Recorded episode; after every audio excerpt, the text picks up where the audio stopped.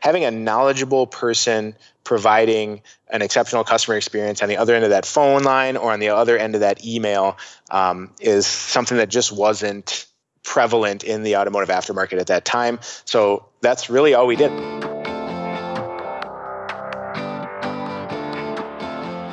Hey, my name is Felix Thea, and I'm the host of Shopify Master, the weekly podcast powered by Shopify, the easiest way to sell online, in person, and anywhere in between. Each week, we invite entrepreneurs like you to share what they've learned growing successful e commerce businesses. In this episode, you'll learn how to use forums to get your first customers, the key to great customer service that will give you organic growth, and what is an entrepreneurial operating system and how to use one to scale up your business.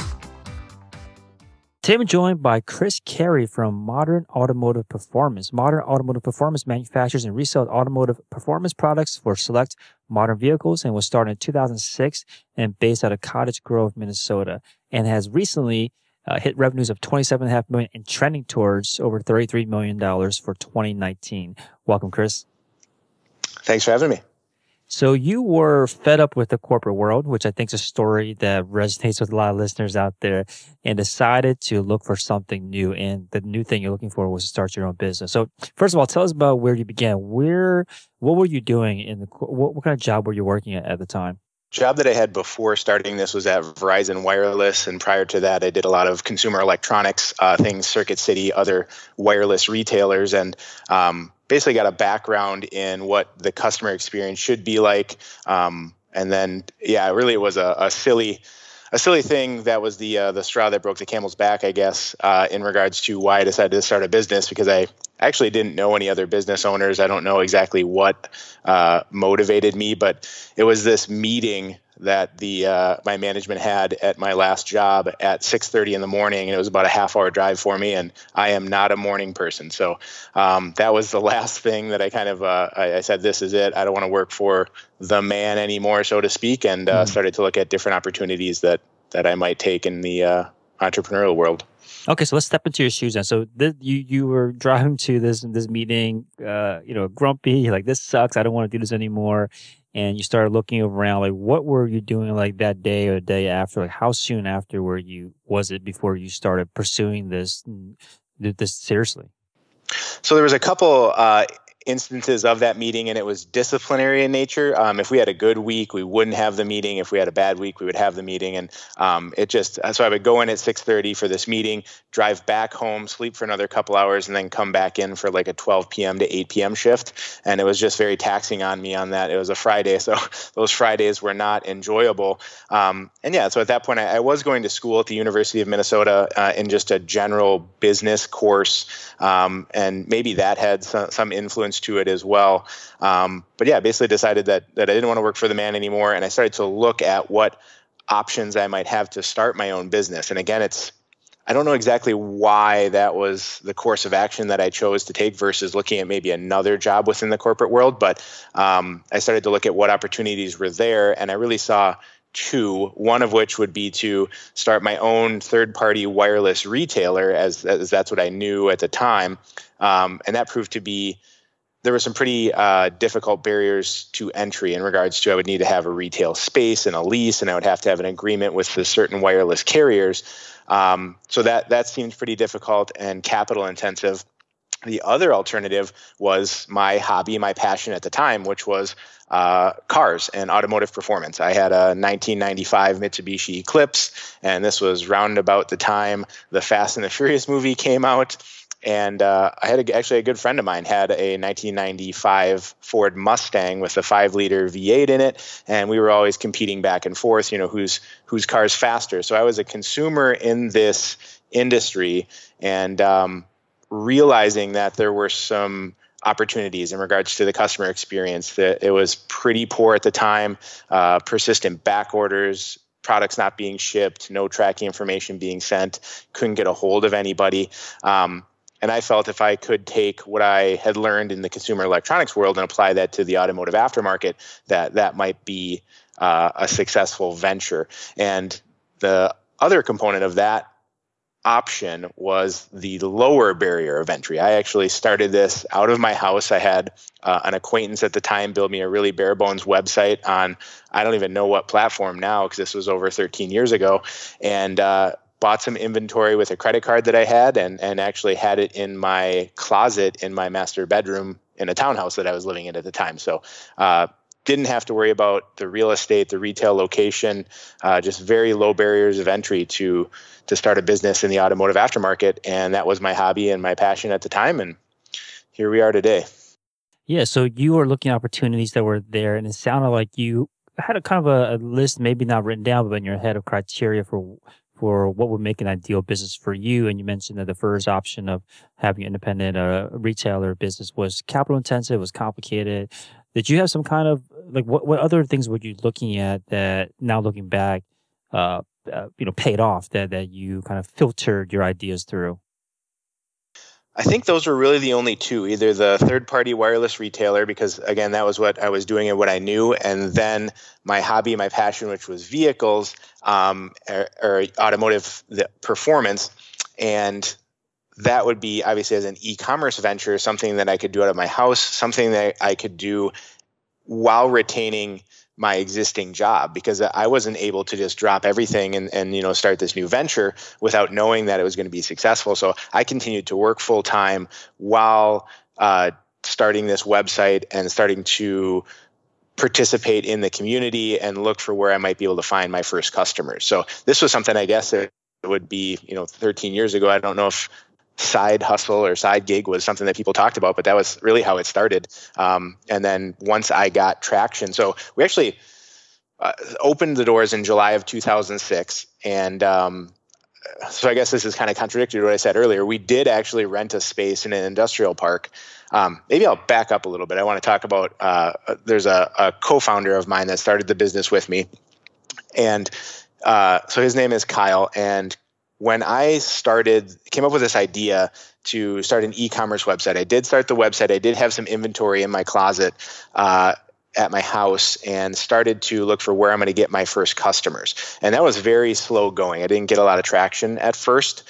Um, I had to. I guess the approach that we took was was a little different. He was working on cars out of his garage at the time. And so I'm over here with an e-commerce website trying to sell parts to people while he's working on vehicles out of his garage. And these are actually our target market or my target market in terms of who would buy parts for their vehicles. So we kind of just joked around, hey, you know, how about how about we open up a performance shop? I'll sell parts, you work on cars, and uh, we'll see how it goes. And I guess from there, we uh, decided that it was something worth at least looking into. We started to look at commercial spaces um, in the Twin Cities area here. And uh, ultimately, we found one that would allow us to have automotive lifts and something called a dynamometer to uh, essentially measure the horsepower and torque of a vehicle. They uh, were agreeable to the noise that that machine would make and, and some other factors. And the next thing you know, I was signing a five year lease uh, in this industrial park and opening the doors. And that was in July of 2006. So, so you you wanted to. I want to take a step back. So, you wanted the the business that you chose to be manageable with your day job, like you mentioned. It's kind of like a side hustle, something that you can run on the side. When you did get get rolling, were there tasks or activities that then started to appear that made you realize, like, wow, I can't necessarily just always do this uh, that, on the side. I'd have to go into this full time. Like, what started popping up that made you realize you had to take a leap at some point? So yeah, we opened the doors in July of 2006, started working on vehicles for the local market, which was a very small portion of what would, would ultimately be our business moving forward, and started to look at how we could start marketing to uh, sell products to people via the e-commerce platform as that started to gain traction, I was continuing to work full time at my job, and I found myself answering emails, even taking phone calls from customers uh, during the day while I was at my job. And my to to give them credit, my my managers at my full time job at the time were very uh, accepting and allowing of me to to do this. Um, so that flexibility was awesome. But at a point in time, which was actually February of 2007, uh, the volume became just too great. And at that point, I felt uh, at least some degree of confidence that I would be able to support um, my own personal expenses, et cetera, through uh, this new business entity. So I made the jump in February of 2007 and came on full time. And that's really when uh, things started to, to pick up and we really started to see uh, a lot of interest in, in what we were doing. So you weren't even hiding the fact that from your employer that you were trying to start your business on on the side. Correct. Yeah, they were they were aware of it, and um, you know when I when I ultimately made the leap, I think they were uh, well. It's sad to see me go. They were happy that uh, it worked out for me, and so it was really I, I, felt a lot of support from that group of people. So that was really a nice experience. Mm. Okay, so you mentioned that you had you guys had had a garage that that uh, was, I guess, a, a part of the, the, the business. What was the benefit of having both of these things combined, both the garage and also the e-commerce business? Yeah, so that's an interesting uh, story as well. Um, to jump significantly further forward, uh, I think it was about eight years after we'd been in business, we we actually decided to stop working on vehicles. And that was probably one of the biggest decisions that we had to make in the course of our of our business here because that's what the entire business was started on. Um, in July of 2006 to that February of 2007 point in time where I came on full time, very little revenue was generated from the e-commerce component of the business. Almost all of the revenue was generated from uh, the repair labor or the installation labor that we were doing on the vehicles locally, and then some parts that we were selling to those customers that we were doing the work for. Um, it wasn't until early 2007 when we really started to get traction outside of the local market and into the greater, um, you know, community. Right. So almost all the revenue was from the, the physical location and the service arm of the, the, the business. Did you find that, like, if you were to go back, like, did you find that that was an important step to take on the journey towards building the business that you have today?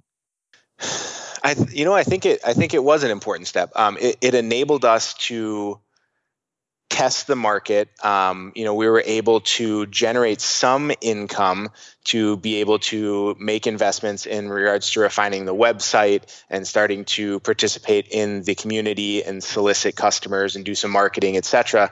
Um, so I believe that it was, you know, and it certainly gave me time to prove the concept that we were going, you know, this was going to be successful, and I there was we mitigated the risk enough to the point where I was comfortable making that decision to leave my secure full-time job and come on full-time in this new venture. So I do think it was important. Um, could I have done it without that component? Um, that's that's interesting. Um, you know, the fact that we were working on vehicles and we were installing and using some of the parts that we were trying to sell, um, you know, via e-commerce or those online automotive forums, uh, it certainly helped in, in regards to our perception of expertise and building rapport within that community. The fact that we were using these items ourselves. We also had um, I had a personal vehicle that we would drag race, and so some of the achievements um, that we were able to uh, realized with that particular vehicle were things that we shared with the community. I think that uh, took it even a step further in terms of building rapport um, and a, a, perception of expertise. Right. So like, building this kind of credibility with your, your with your market, I think uh, is what you're getting at. It was really important for for establishing yourself as a brand that people can trust and and helped when you transition to e-commerce only. And I think, uh, I, I, unless I misheard, you said so you transitioned to e-commerce only after eight years into the business. Correct. Yep. What was that transition like? It was really difficult. So yeah, this was something that you know probably could have taken place years earlier. Um, so so we're eight years in business. We're still working on vehicles, and uh, at that point, we're very frustrated for a number of reasons. Um, we had hit uh, roughly ten million dollars in sales, which proved to be a ceiling of sorts for us or, or an inflection point, um, and we could not get through it. So I think for three consecutive years, we basically were stagnant at roughly 10 million in revenue. And this 10 million was that predominantly from the the the e-commerce side or from the the the the, uh, the uh, labor side? predominantly from e-commerce and that that was the interesting part is that the labor side of things at this point in time was accounting for single digit percentage of revenue and probably 90% of the headaches that that we experienced within uh, the organization at that time so looking back uh, it was one of the better ideas that we ever made was to stop offering repair and installation services um, but it was just difficult to let go of because that's what we had always done and that's what had certainly helped uh, launch the business from from the start yeah, I think an important skill as an entrepreneur to have is to know when to to essentially give up on a, a product line, a service line, like something that you've been offering, especially after eight years in. It seems like such a it seems like such a, uh, a it seems like the business, right? A, a big part of your business to to to cut out. So, what lessons do you have here on on how to? Well, actually, before we get there, how did you recognize that that would be the right that would be the right decision? So at the time, I guess we didn't know. You know, there were certainly advantages to having the repair and installation um, component of the business. Again, with us being able to test products, um, you know, any of the customers that came in to have repair installation services were buying products from our e-commerce store um, that we were then installing for them. Um, it, it, you know, so there was a lot of uh, of positive aspects to it, but some of the negatives, again, what I mentioned is. Uh, one of my favorite books is uh, Good to Great by Jim Collins. And one of the things he talks about is focus on what you feel like you can be the best in the world at. And what we realized is that we were pretty good at e-commerce. And also there's a manufacturing component of our business as well that we'll maybe get into a little bit later. We were really good at both of those things. What we weren't so great at was managing this repair and installation facility. And so if you were to look at you know online reviews at the time um, or some of the automotive forums in the local market, any negative review that you found about the business at the time was almost certainly going to be related to a lackluster experience with repair installation. So, I mean, that's how we got, you know, that was kind of what made us aware that there was an issue is just simply the customer sentiment in regards to that component of our business. Um, and yeah, rather than trying to bolster that or trying to get better at performing these service and installation component of the business, we decided it's time to let this go.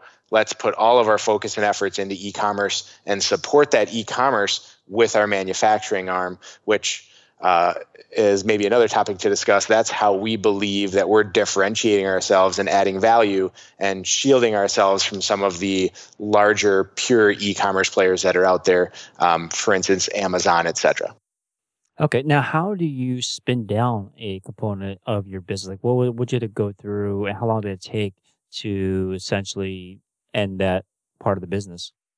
I think the longest part of that process was simply making the decision. Um, you know, it was it was long and arduous, and um, because there were actually a couple of uh, jobs that were lost in that transition. So we had a, a service writer and um, some technicians, et cetera. So by us making the decision that we were going to stop offering these services, um, that was going to mean some jobs were going to be lost, and that is always a difficult decision. So, um, I think once the decision was made, it was pretty quick. You know, we stopped taking on new work and then simply finished the remaining projects that we had uh, internally and really, like I said, focused our efforts on e commerce and manufacturing moving forward.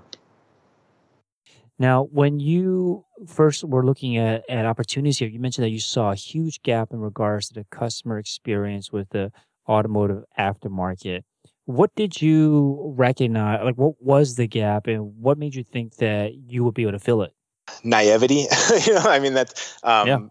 confidence. Maybe you know, it's, it's just uh, knowing what I had learned in the consumer electronics industry and the customer experience that they were able to create.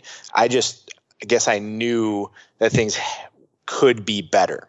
Um, you know, the experience that I had as a consumer in the market would be to go on a website that was functional, um, you know, not necessarily perfect. Um, and this was 13 years ago, so you know, I, I don't know, my expectations were maybe too high. But um, the main issue that I would run into is after placing an order. Eh, there was one particular vendor that would give you no order confirmation um, no indication if the product was in stock, no indication if and when the product had shipped. And so then naturally, what you would have to do is reach out to them to ask them these questions Hey, what's my tracking number? When should I expect this? And they were very poor in terms of responding. So, you know, you've sent money to these people um, and you're not able to communicate with them. You have no idea whether the product is going to be shipped to you or when. Um, it was just a really frustrating experience. And you said that the way that you get the first e-commerce customers was through uh, marketing or just being involved in the community on these car forums. Correct. Yep.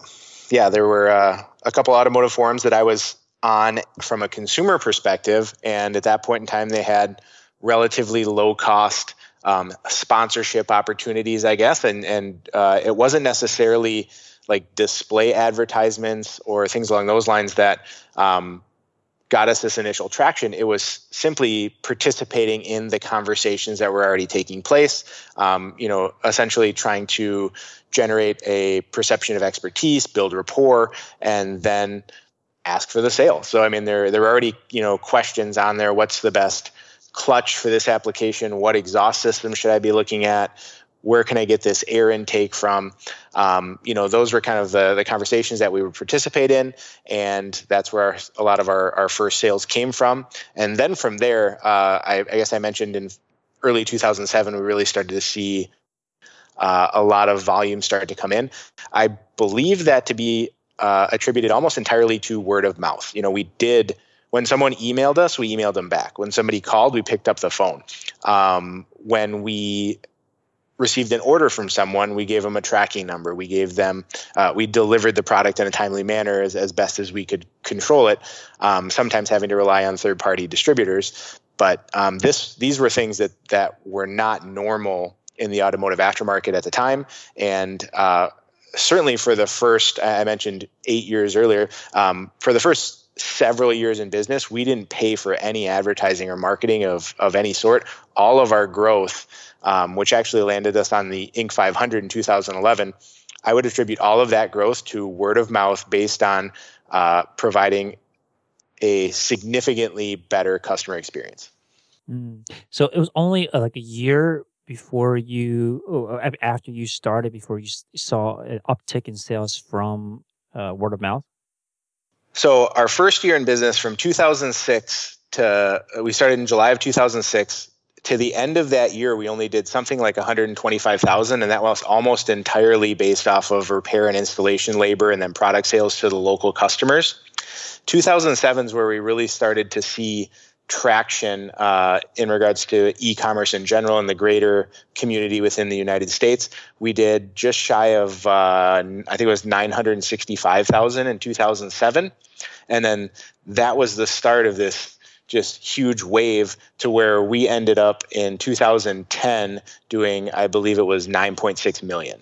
So we did 10x the sales in three years span, and that landed us on the Inc. 500, the uh, at number 403 in 2011. That's amazing, and you believe you credit this to basically all word of mouth from from like happy customers due to your customer service yeah, at this point, so this was my first entrepreneurial venture. I didn't have any experience with this, you know, before. And so the thing that I was really hanging my hat on was what I had learned about customer service and the customer experience in the consumer electronics industry and taking that and applying it to this automotive aftermarket.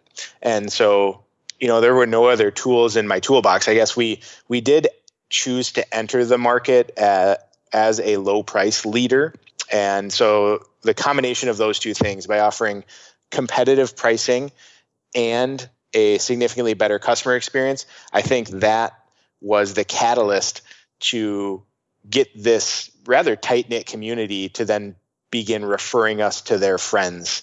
Uh, and, and, it really just kind of took off from there.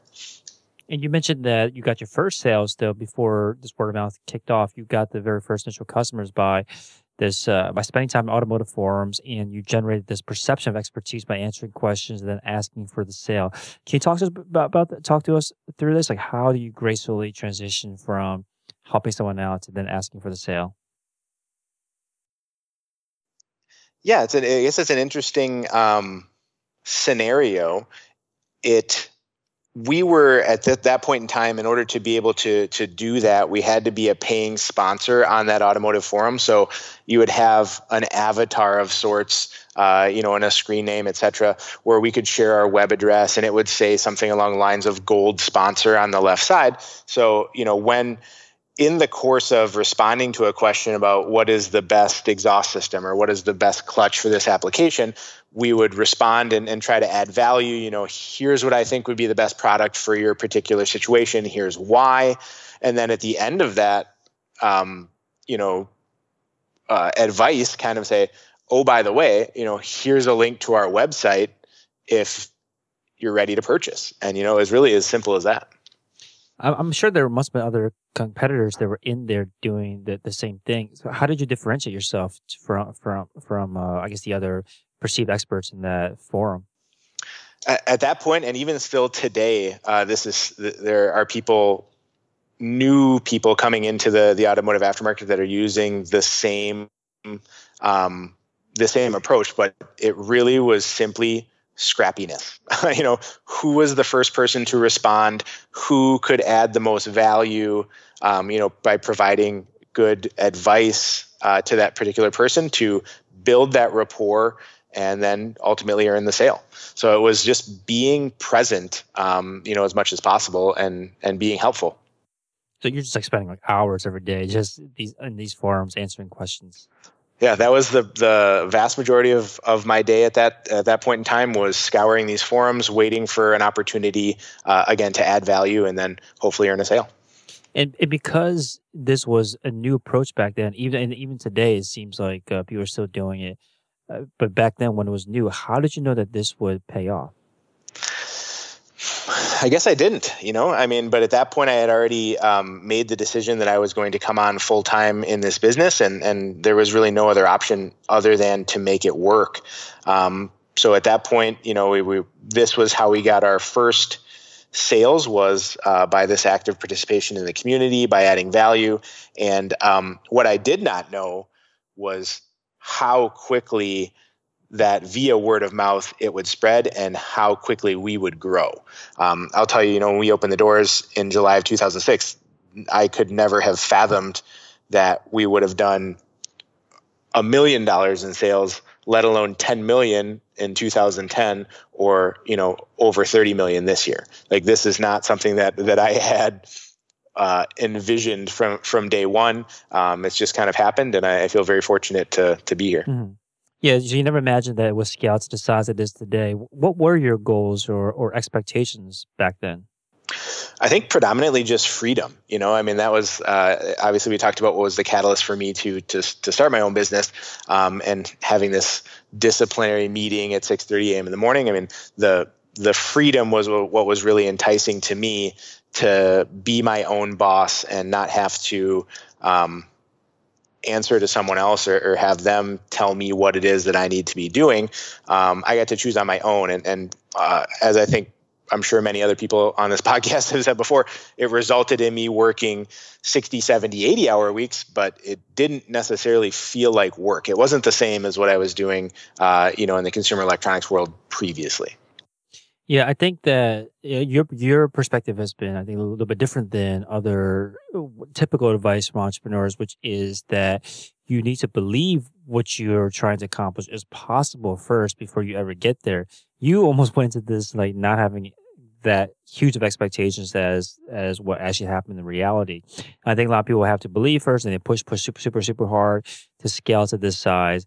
But what I guess what what kind of ingredients went right with or that you put in correctly or that went right with what you were doing that kind of let this scale even though you did not necessarily have the belief that it could get to the size I don't know that I didn't have the belief that it could get to this size. I guess that wasn't necessarily my goal. Um, you know, I did not. If you would ask me 13 years ago, did I want to be running this $30 million organization with 65 employees and um, have grown to this size. I, I, don't know what my answer would have been. Um, it just, I guess at, at, that point in my life, I wasn't looking that far forward.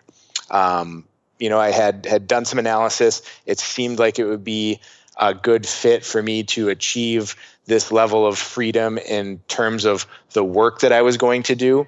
Uh, I felt that I could make a living by by doing this. Uh, I didn't have any, I guess, dreams or aspirations necessarily of getting rich at that point in time. Um, it also, and I mentioned earlier that this was a, a, a, hobby and a passion of mine at the time was my, my own personal vehicle and some of the racing um, that I was doing.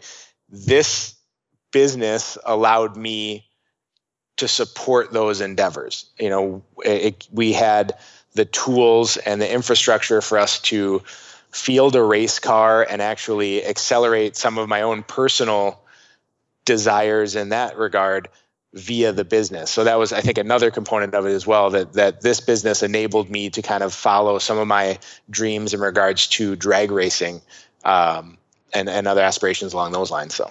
Mm-hmm. So let's talk about customer service. I think that this was what was key to kicking things off for you. What were what are some of the key tenets of great customer service that that you either learned from your corporate job that you applied or that you've been learning along the way uh, now that you, you uh, with your own business? Um, certainly, I think the the biggest things, and I mentioned earlier some of the shortcomings in the industry prior to you know us participating but it's simply communication and, and um, being able to get a hold of someone and then that person being kind um, you know not not not um, seeming annoyed when they get on the phone with you you know having having a knowledgeable person providing an exceptional customer experience on the other end of that phone line or on the other end of that email um, is something that just wasn't prevalent in the automotive aftermarket at that time. So that's really all we did. I mean, it, it's not anything special by today's standards. We we simply, if you emailed us, we emailed you back, and we did it in a timely manner. If you called us, we answered the phone. If we didn't, and you left a voicemail, we called you back. And when we did call you back, we would either have the answer to your question, or if we didn't have the answer to the question, we would go find it and get it for you. Um, you know, beyond that, some of the the other more technical aspects, when you placed an order, when the order shipped, we sent you the tracking number. Um, you know, so you were able to to know when your shipment was going to arrive, that the product had actually shipped. So just it's really common sense stuff. You know, I wish there was like a um, you know some special tool or some special strategy or tactic that we took, but it's just things that seem common sense that just simply weren't happening uh, at that time. So now that you are, you know, a much, much larger scale, I'm sure you have you have uh, other members of the team interacting with customers and performing customer service, at least the communication aspect. What do you look for in a great, uh, I guess, employee that will uh, perform amazing customer service? Like, what are the key attributes of someone that will uh, meet your standards of providing great customer service? So when we're hiring now, and, and recruiting has been a challenge for us, um, you know, certainly as we've grown throughout the years, um, we look to hire for uh, alignment with our core values and our purpose first before we look at the skill set of that individual. So certainly someone with uh, you know experience in customer service in other industries is going to have some semblance of, of what our requirements would be. Um, but we're looking for people that really are passionate about the automotive aftermarket and then embrace some of our core values, one of which is simply to enhance the customer experience. Um, other ones include work smarter, be driven, embrace the pit crew mentality, uh, which is our our uh, term for teamwork, I guess, and then do more with less. Those are our five core values that we've established. So, looking to see if uh, people in the interview process or the recruiting process can give us examples of where they maybe have aligned with those particular values in previous roles with previous organizations. Hey, Real quick, if you're enjoying the show, please leave us a review on iTunes let us know what you think or what you'd like to hear more of. Now, let's get back to the interview. Got it. So I want to talk about now this stage that you reached. You reached. You mentioned you reached about like a ten million dollar uh, revenue point, and you kind of languished here. And you know, ten million is nothing to sneeze at, right? So it's, it's a significant amount of revenue, but then you've been able to break past that and scale even higher. So talk to us about that. Like, what did you do exactly to uh, scale your business uh, past the $10 million mark? Yeah, so that's actually an interesting story, and probably um, you know one of the the things that had the biggest impact on sales and the trajectory of our business from that point moving forward. Um, and essentially, what I did is when we landed on the Inc. 500 in 2011, there were, I believe, eight total companies from Minnesota that were also on the Inc. 500. And for some reason that I actually am, am still unable to determine to this day, uh, I decided that I was going to reach out to the other uh, business owners for those companies and just try and get to know them and see if I could begin to network. Um, prior to this time, I had absolutely zero peer networking of, of any sort. I actually couldn't have told you uh, the names of another business owner. Uh, at that point in time. So I, I, don't know what it was that motivated me to reach out, but I, I, did send an email to all of the other entrepreneurs on the list, and I got uh, one response. And that response was from another uh, e commerce entrepreneur locally, and we met up and had lunch and just started to to you know share war stories and best practices and and things along those lines and um, to cut a long story short i guess one day i knew that he had continued growing past that 10 million dollar mark where we had now been struggling for roughly 3 years. So i decided to ask him you know what what do you attribute your success to? And he he gave me two uh, I guess, tools or um, pieces of advice to, to, which he attributed that success. One is an organization called EO, or Entrepreneurs Organization, that was a peer network that he was a part of locally. And the second was a book called Traction by Gino Wickman that outlines something called the Entrepreneurial Operating System, or EOS, which is simply a set of tools to run and scale a business. And these were concepts that I was completely unfamiliar with. Um, but I figured if they were going to work for him in regards to allow him to keep scaling his e-commerce business that perhaps it would work for me. So i signed up with entrepreneurs organization and started to implement the entrepreneurial operating system. And from there uh, we experienced another round of extremely rapid growth Guys, let's talk about the the first piece of advice he gave you, which is the entrepreneur organization. So, what's what is this organization about? What what do you what do you I guess get out of it?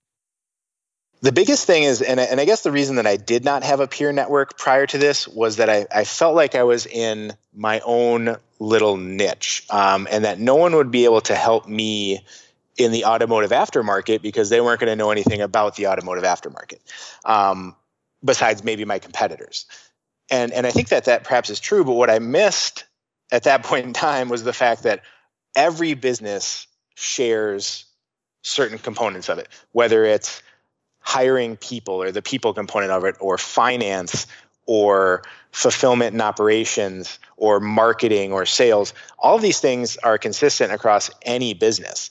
And so now I'm I'm in this organization uh, in in the Minnesota chapter. There's roughly 80 people uh, locally that I am able to network with on a monthly basis. And we have a much smaller group called a forum where there's uh, seven of us now that get together on a monthly basis. And we share from our experience to try and help each other. And so, like I said, whether that's I need to hire someone, you know, what's what's the appropriate process to do that? Or I'm having a problem with a particular person. How would have you handled these types of situations in the past? Um, I'm looking to do X, Y, or Z in terms of marketing. Uh, wh- what has your experience been with that? Um, I've learned so much from these other entrepreneurs that are part of this group. And the beauty of it is, is that I'm able to learn from their past experience without having to do do it on my own via trial and error.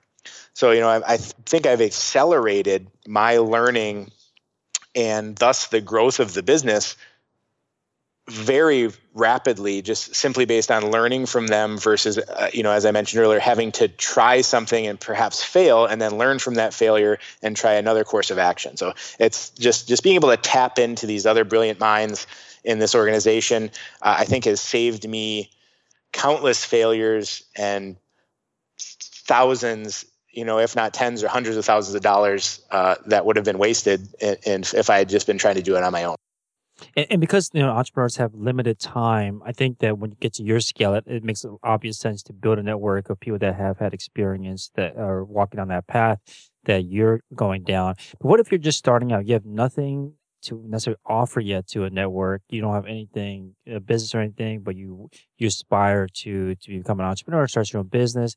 Is it ever too early, I guess, to to to build a network? And like, how would you even do that if you have if you don't have anything essentially to bring to the table? If that's what you feel. So I don't think that there's anybody out there that doesn't have anything to bring to the table. You know, I think there's always something to learn from from every person on this earth, and and you know whether their ex- previous experience had been in the corporate world, there's going to be something that that that they would be able to add value, and you know you just have to figure out what that is. Um, I think uh, so. Uh, I was eight years into business before I joined my first peer group, so I don't know that I can speak to this, um, you know, from my personal experience, but there are meetups, you know, whether it's meetup.com or, um, you know, uh, there's another, uh, there's a, uh, another book I read. There's a, a, forum from the book I read. It's called the Fastlane Forum, which is, is basically um, shares some of my thoughts on entrepreneurship and is another place for people to interact and learn.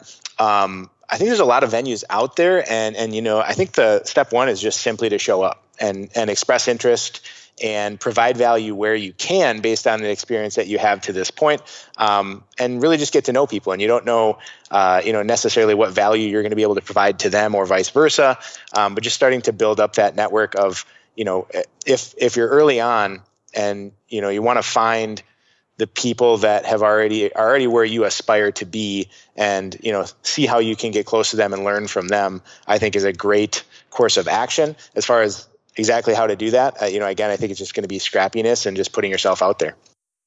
Got it. So I think one of the, I guess the, maybe the two key uh, points of friction that I see a lot with entrepreneurs on their path towards success is one is not knowing like what is the problem that they're trying to solve, and then two is actually implementing the advice that people give you. So for that first one, how do you recognize what is the problem that you are trying to solve that you want to bring to the table to get advice about? so are you are you referring to the in to the network group what i would bring to them yeah to, to network group or i guess just in general how do you identify like what is the problem that's in front of you today that is if you can solve will have the biggest impact on your business how do you recognize that? Yeah so I, I part of the entrepreneurial operating system that i touched on earlier is a, a cadence for meetings and then also a tool called the issues list. And so we have internally a list of issues and, also opportunities. I want to be clear on that as well. It's not only the problems, but also the opportunities for the organization. Um, actually, built into uh, an ever growing, you know, dynamic list. And, and we use Trello, uh, which is a software platform, to house that list. But it's a constant um,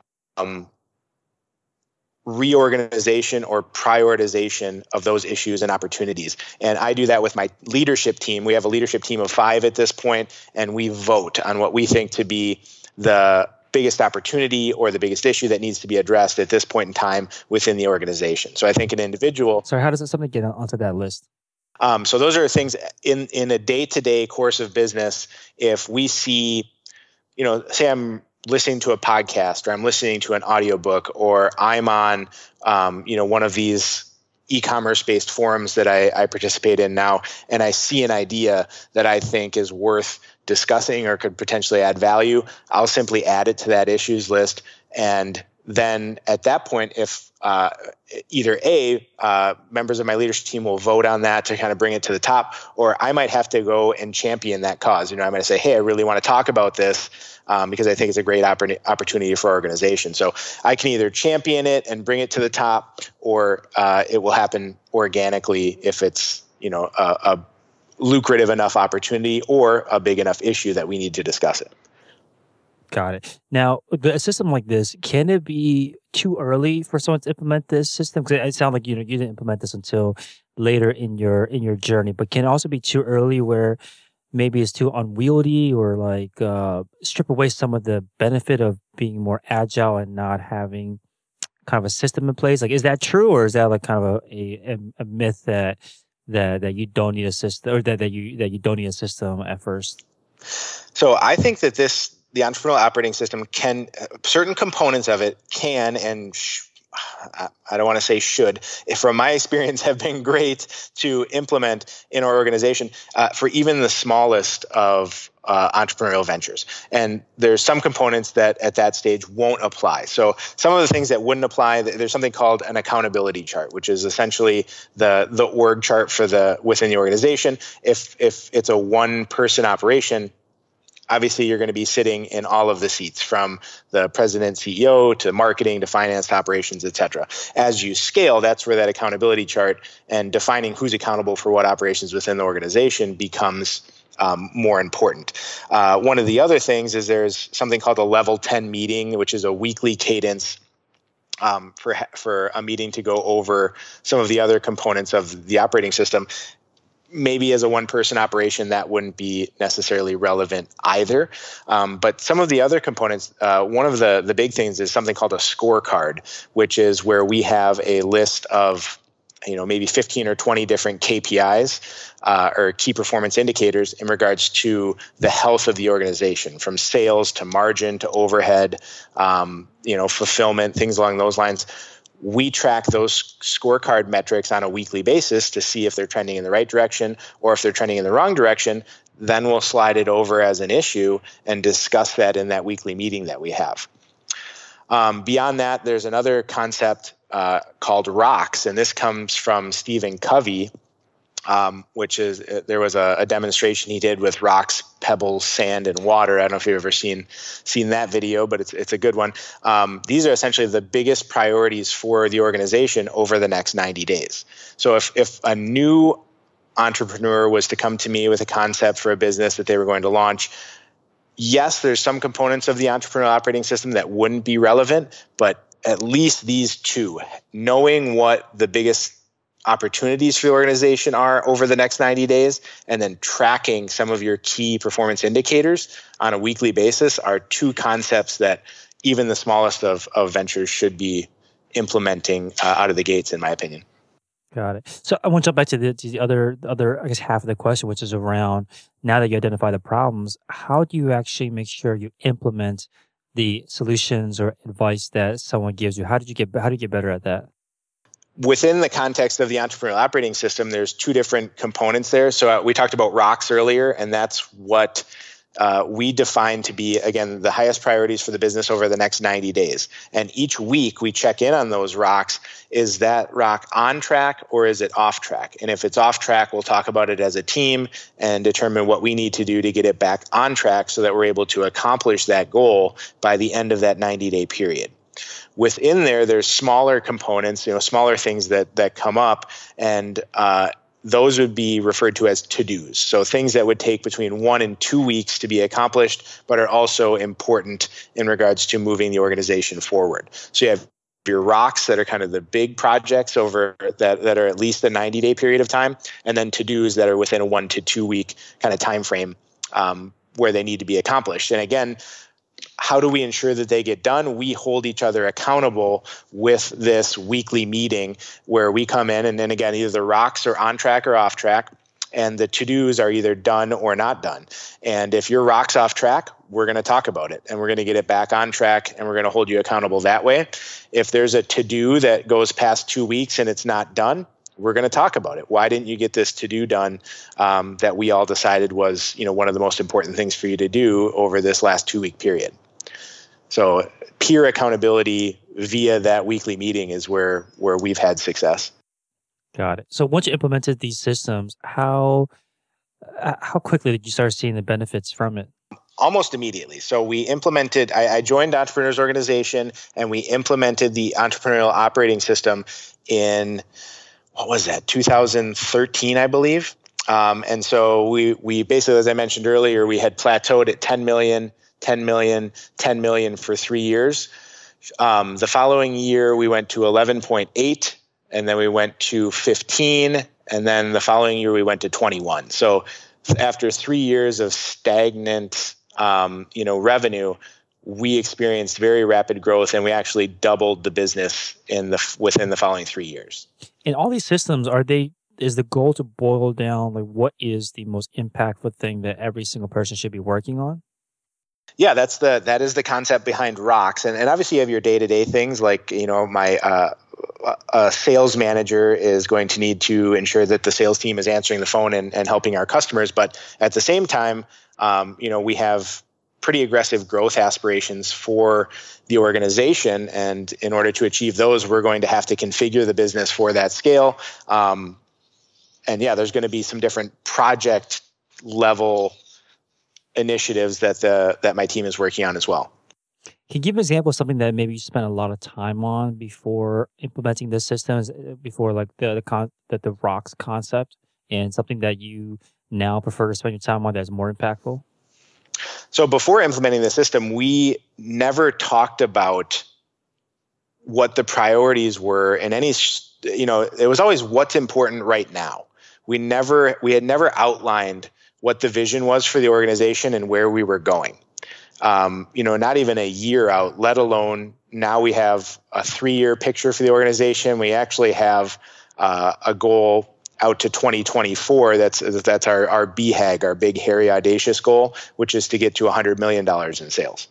So now we have this this target that everyone in the organization is aware of where we're heading.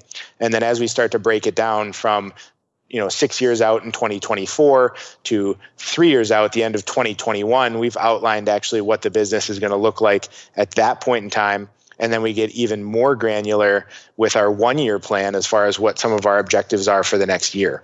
And then we break it down a step further into 90 day rocks. What are we doing in the third quarter of 2019 that's going to move us closer to our objectives for the year? So um, I'm kind of OCD, so I, I, really like the way that this works back from 10 years to three years, or it's six years now, sorry, from six years to three years to one year to 90 days.